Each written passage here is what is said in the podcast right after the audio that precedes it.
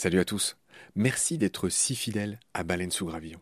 Je viens vous cueillir une minute, pas plus, avant le début de votre épisode pour vous proposer tout simplement de nous soutenir. Offrez-nous une minute au moins de votre temps. Vous savez qu'on est gratuit, sans pub et disponible pour tous sur toutes les applis d'écoute. Clairement, on a besoin de votre aide pour continuer à vivre. Et il y a plusieurs moyens simples de nous aider. 1. Vous pouvez nous faire un don unique ou récurrent, quelques balles par mois, quelques euros par mois, sur les liens indiqués dans le descriptif de cet épisode, sur Hello Asso ou sur Tipeee notamment, il y en a d'autres. 2. Vous pouvez installer le moteur de recherche Lilo au lieu d'utiliser Google qui vous exploite, vous le savez. Et le résultat, c'est que chaque recherche génère ce qu'on appelle des gouttes et pour nous, c'est des petits sous. Voilà, pour vous en plus, c'est gratuit, donc c'est pas difficile. Encore une fois, tous les détails sont dans le descriptif de cet épisode. Moi et plusieurs membres de l'équipe de BSG, on propose maintenant des fresques de la biodiversité, on propose des conférences, parlez-en dans votre entreprise, dans votre asso, dans votre boîte, quoi. Et évidemment, on vient, avec tout le savoir-faire de Baleine-sous-Gravillon, vous raconter le vivant, tout simplement. 4. On peut aussi créer vos podcasts, ou en tout cas vous apprendre à faire les vôtres. On fait des formations pour ça, et bien sûr, contactez-nous pour en savoir plus.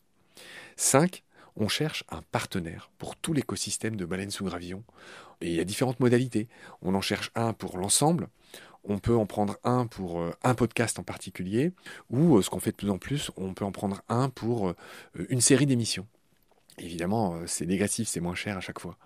Moins bon marché, j'ai envie de dire, parce qu'on n'est pas si cher.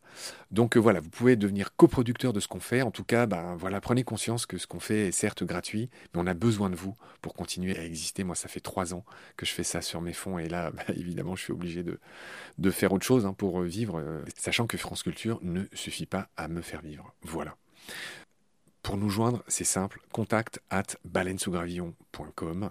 Tous les détails sont dans le descriptif de l'épisode. Je vous laisse maintenant retrouver l'épisode du jour. Je vous dis merci, salut, à bientôt.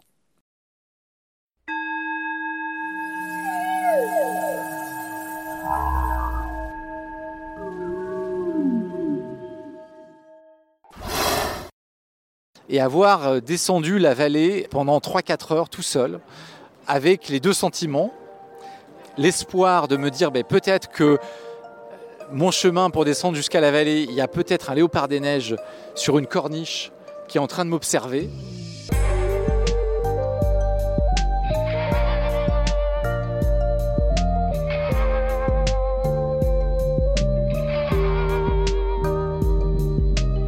Bonjour à tous.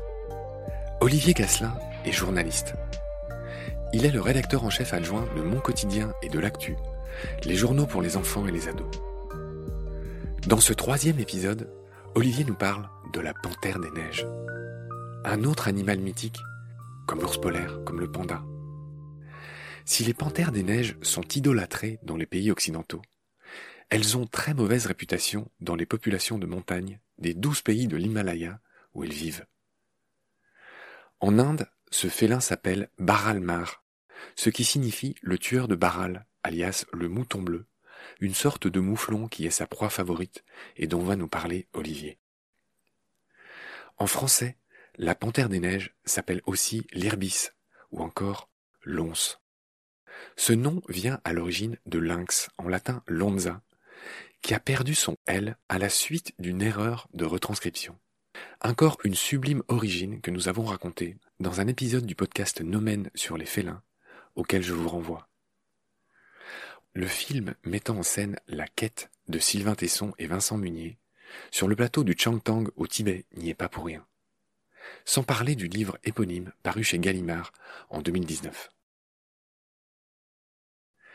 Dans 9 des 12 pays où la panthère des neiges vit, des programmes d'observation permettent d'évaluer les populations. Des mesures de conservation sont ensuite mises en place, comme la création de zones protégées et de corridors, en collaboration avec les éleveurs de bétail, qui ne les aiment pas trop, nous l'avons déjà dit. Il resterait autour de 6000 panthères des neiges dans le monde sauvage. Il y en a environ 600 dans les eaux du monde, pour lesquelles ils représentent aussi une manne, comme l'ours, comme le panda. Et comme beaucoup de ces animaux, ils font l'objet d'une politique d'échange entre zoos pour assurer la reproduction et le brassage génétique qui est crucial pour la bonne santé des populations. Le patrimoine génétique et toutes les caractéristiques des individus sont répertoriés dans ce qu'on appelle des studbooks, comme pour les purs sangs.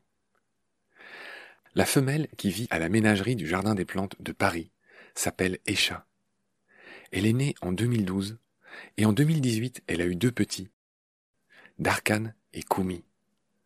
Devenus adultes, ils ont quitté la ménagerie en 2020 pour rejoindre d'autres parcs zoologiques.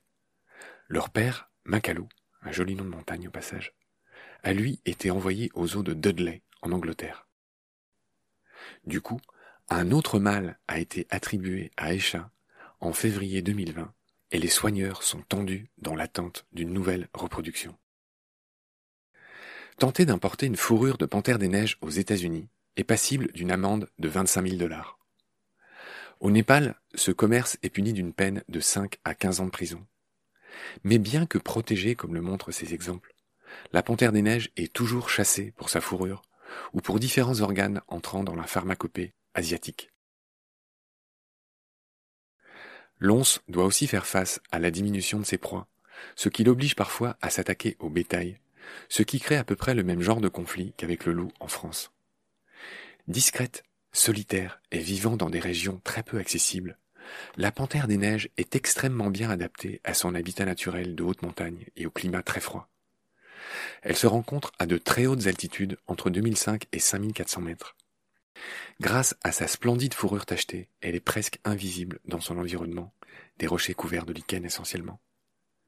Ses oreilles sont réduites pour éviter les pertes de chaleur et ses poumons sont énormes pour compenser le manque d'oxygène. Les couples ne se forment que pour quelques jours, le temps de l'accouplement.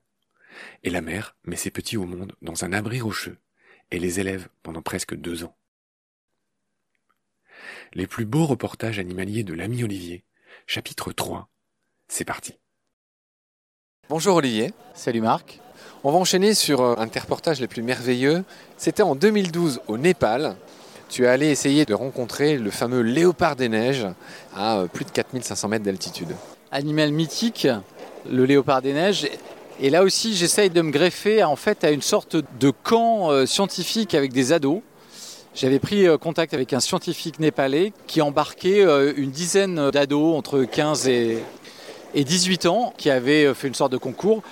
Et donc, je débarque à un petit aéroport à Jomsom, déjà à l'aéroport de 2500 mètres d'altitude. Alors, je vais greffer une micro-remarque. Il se trouve que je suis moi aussi allé au Népal. J'ai un ami là-bas qui a un lodge à Pokhara, sur les hauteurs de Pokhara. Et effectivement, c'est dans le coin des Annapurna, qui est un nom qui va parler à tout le monde. Ça fait partie de ce gros massif de l'Himalaya où il y a des montagnes extraordinaires. Tu parlais de Pokhara, donc j'arrive à Pokhara. Et donc, je devais retrouver en fait ce scientifique.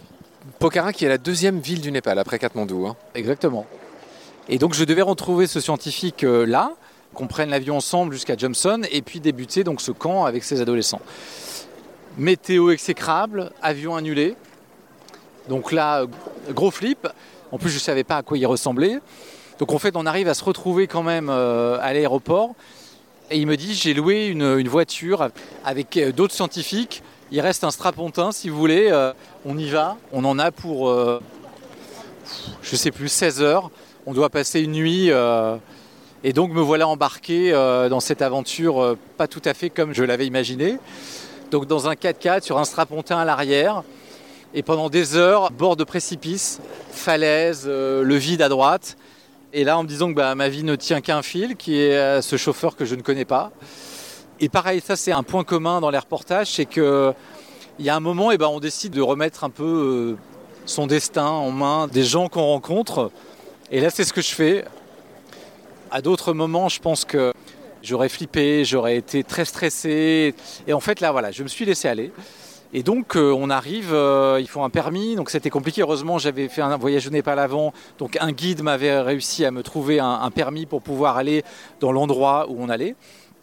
Et donc, on arrive à Jomsom avec ces jeunes adolescents. Et là, on est parti pour grimper à 4500 mètres d'altitude. Jeunes adolescents de quelle nationalité ? Des ados népalais. Tous népalais, garçons, filles. Et donc nous voilà avec sac à dos, devons grimper 4500 mètres, c'est-à-dire c'était presque la hauteur du Mont Blanc. un truc inimaginable. Donc avec la respiration coupée, alors que eux ils grimpaient en chantant. Et donc on dort sur place, donc premier mal de l'altitude pour certains jeunes qui étaient obligés après de redescendre. Pour le moment on ne voit pas encore des léopards des neiges, mais on voit ce qui est presque aussi mythique que le léopard des neiges pour les Népalais, si ce n'est plus, le blue sheep. Donc le mouton bleu. Le blue sheep, le mouton bleu qui est une sorte de chèvre des montagnes. Et exactement, qui est ni bleu, ni mouton. Donc je ne sais pas, est-ce que ce nom a été donné par des hippies en provenance de Katmandou qui avaient un peu fumé, qui avaient vu ces animaux. Bref, donc cet animal vit à la hauteur en fait de l'altitude du léopard des neiges, donc au-delà de 4500 mètres. Et là, donc premier moment magique, on arrive à voir donc des moutons bleus, une dizaine, assez loin, mais on les voit. Donc la proie en fait du léopard des neiges. Ce qu'on a essayé de faire, donc c'était ce qui se fait beaucoup aujourd'hui, c'est-à-dire on met des caméras automatiques pour voir les animaux sauvages. Et donc là, l'idée c'était de suivre aussi. Donc ces jeunes, l'objectif c'était de poser en fait une caméra automatique à un endroit très particulier et d'essayer de retrouver des images d'une autre caméra automatique. Et donc là, un des jeunes guides en fait avait l'habitude tous les mois de revenir essayer de retrouver la carte numérique, et c'est là où on voyait en fait des traces de léopard des neiges, donc que j'ai vu après.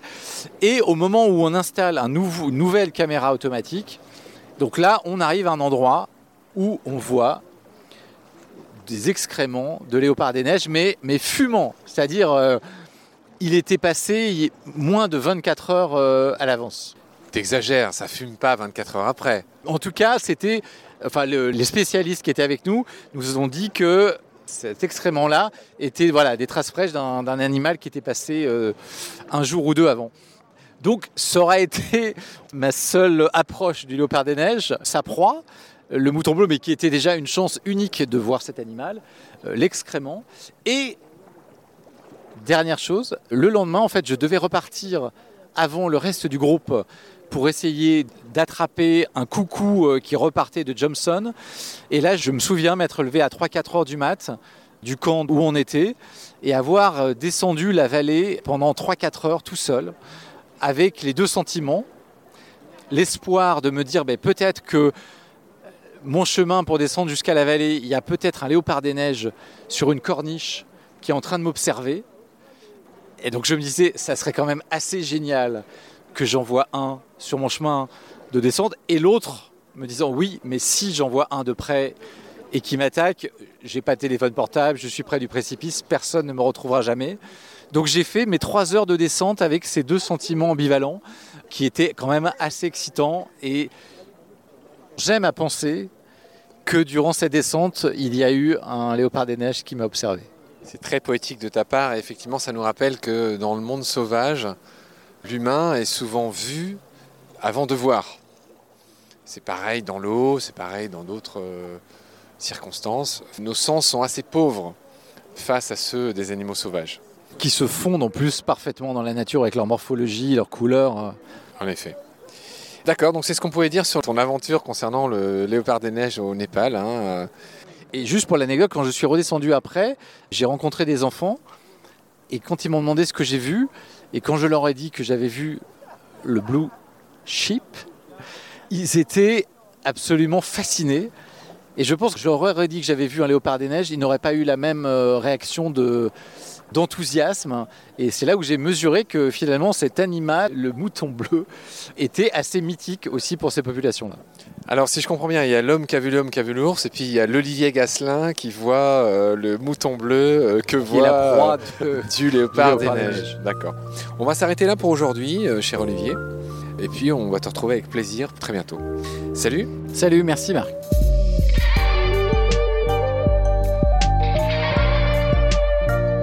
C'est la fin de cet épisode, merci de l'avoir suivi. Pour continuer, nous avons besoin de votre soutien. Et vous pouvez nous aider simplement, en quelques clics et gratuitement. Il suffit par exemple d'utiliser le moteur de recherche solidaire Lilo. Ainsi, chacune de vos recherches sur Internet générera des gouttes qui seront reversées au projet de votre choix, comme Baleine-sous-Gravillon par exemple. Vous pouvez par ailleurs vous abonner à nos podcasts comme d'habitude, partager les liens, devenir adhérent de l'association BSG ou encore faire un don sur Hello Asso ou sur Tipeee. Grand merci par avance. Je remercie tous mes équipiers pour leur aide précieuse. Je vous retrouve bientôt pour de nouveaux épisodes. Et d'ici là, prenez soin de vous et de ce qu'il y a autour de vous. Merci. À bientôt.